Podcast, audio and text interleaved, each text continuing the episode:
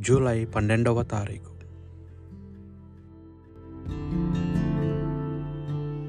రెండవ తారీఖు. సామాన్య పద్నాలుగవ బుధవారము. మొదటి పట్టణము ఆది కాండము. ఐగుప్తు దేశమంతటా కరువు రాగా ప్రజలు ఫరోరాజు కడకు వెళ్ళి మొరపెట్టుకున్నది అతడు యోసేపు దగ్గరకు వెళ్ళుడు.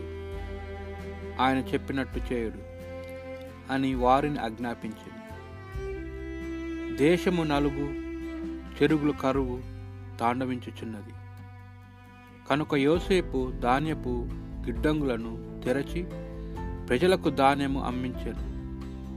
ప్రతి దేశము క్షమము దుర్భరముగా ఉండెను. అందుచే సమస్త దేశస్థులు యోసేపు వద్ద ధాన్యము కొనుటకై ఐగుప్తు దేశమునకు వచ్చిరి.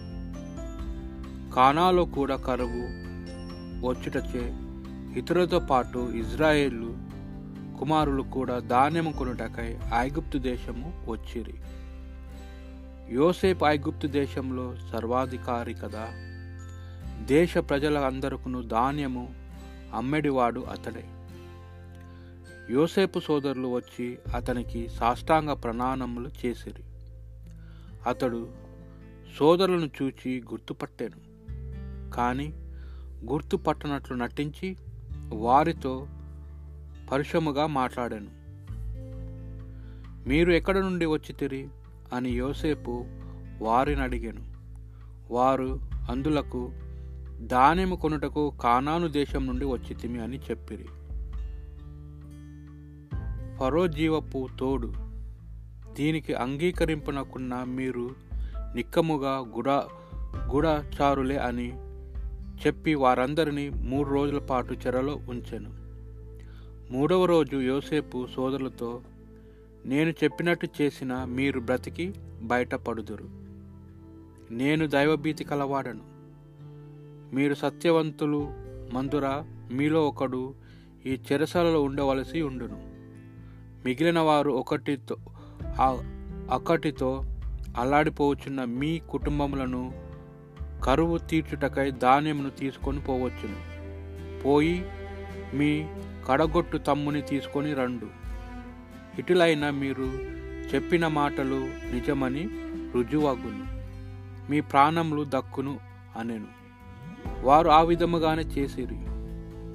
ఈ మాటలు విని వారు మనము మన తమ్మునికి కీడు చేసి తిమి కనుక మనము ద్రోహులమే. సందేహము లేదు. వాడు మననెంతనో బతిమాలెను. వానిని బాధను కనులార చూచియు. వాని మొరను పెడచెవిని పెట్టి తిని. దానికి ఫలముగా ఇప్పుడు మన ప్రాణములు మీదకొచ్చినది అని తమలో తాము కొనిరి.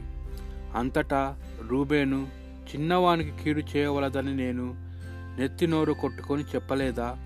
కాని మీరు వినరైతిరి. తమ్ముని రక్త పరాధము లెక్కించిన మనం ఇక నాశనమై పోవలసినదే అనెను. యోసేపు ఒక ద్విభాషిని పెట్టుకొని వారితో మాట్లాడుచుండెను.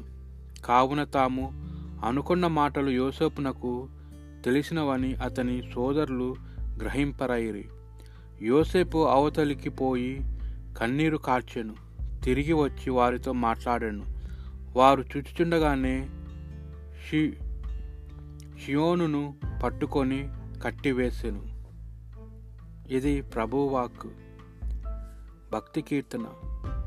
ప్రభు మేము నిన్ను విశ్వసించి ఉన్నాము నీ కరుణ మమ్ము ఆవరించి ఉండునుగాక తంత్రియవాదములతో ప్రభువును సుతింపుడు దశతంత్ర స్వరమ మండలంతో ఆయనను కీర్తింపుడు. ప్రభువునకు నూతన గీతము పాడుడు. నేర్పుతో వ్యాధము మీటుచు ఆయనకు జయకొట్టుడు. ప్రభు మేము నిన్ను విశ్వసించి ఉన్నాము. నీ కరుణ మమ్ము ఆవరించి ఉండునుగాక ప్రభు జాతుల ప్రణాళికలను భగ్నము చేయును. ప్రజల పనుగడలను ఒమ్ము చేయును. కానీ ప్రభు ప్రణాళిక శాశ్వతముగా నిలుచును. ఆయన సంకల్పము కలకాలము చెల్లును.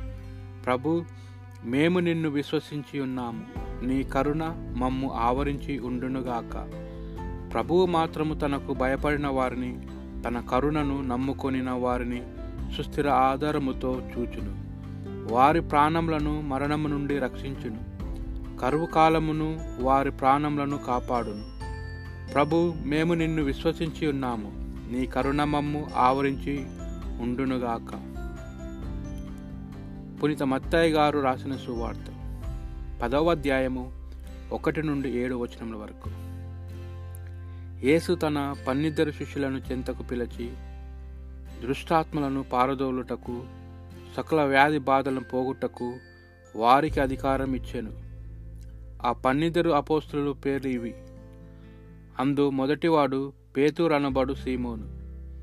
తుదపరి అతని సోదరుడగు అంద్రేయ. జబదయ కుమారుడగు యాకోబు అతని సోదరుడగు యోహాను. పిలిప్పు భర్తలోమై తోమా. సుంకరియగు మత్తై అల్ఫై కుమారుడగు యాకోబు తద్దై. కనానీయుడగు సీమోను ఆయనను అప్పగించిన యూదా ఇస్క్రయోతు. యేసు ఈ పన్నిద్దరు శిష్యులను పంపుచు వారికి ఇట్లు ఆజ్ఞాపించను. అన్యజనులందు ప్ర ప్రదేశములలో ఎచ్చటను అడుగు మోపవలదు. సమరియాలో ఏ పట్టణమును ప్రవేశింపరాదు. కానీ చెదిరిపోయిన గొర్రెల వల్ల ఉన్న ఇజ్రాయేల్ ప్రజల యొద్దకు వెళ్ళి పరలోక రాజ్యమును సమీపించినదని ప్రకటింపుడు. ఇది ప్రభువు సువిశేషము.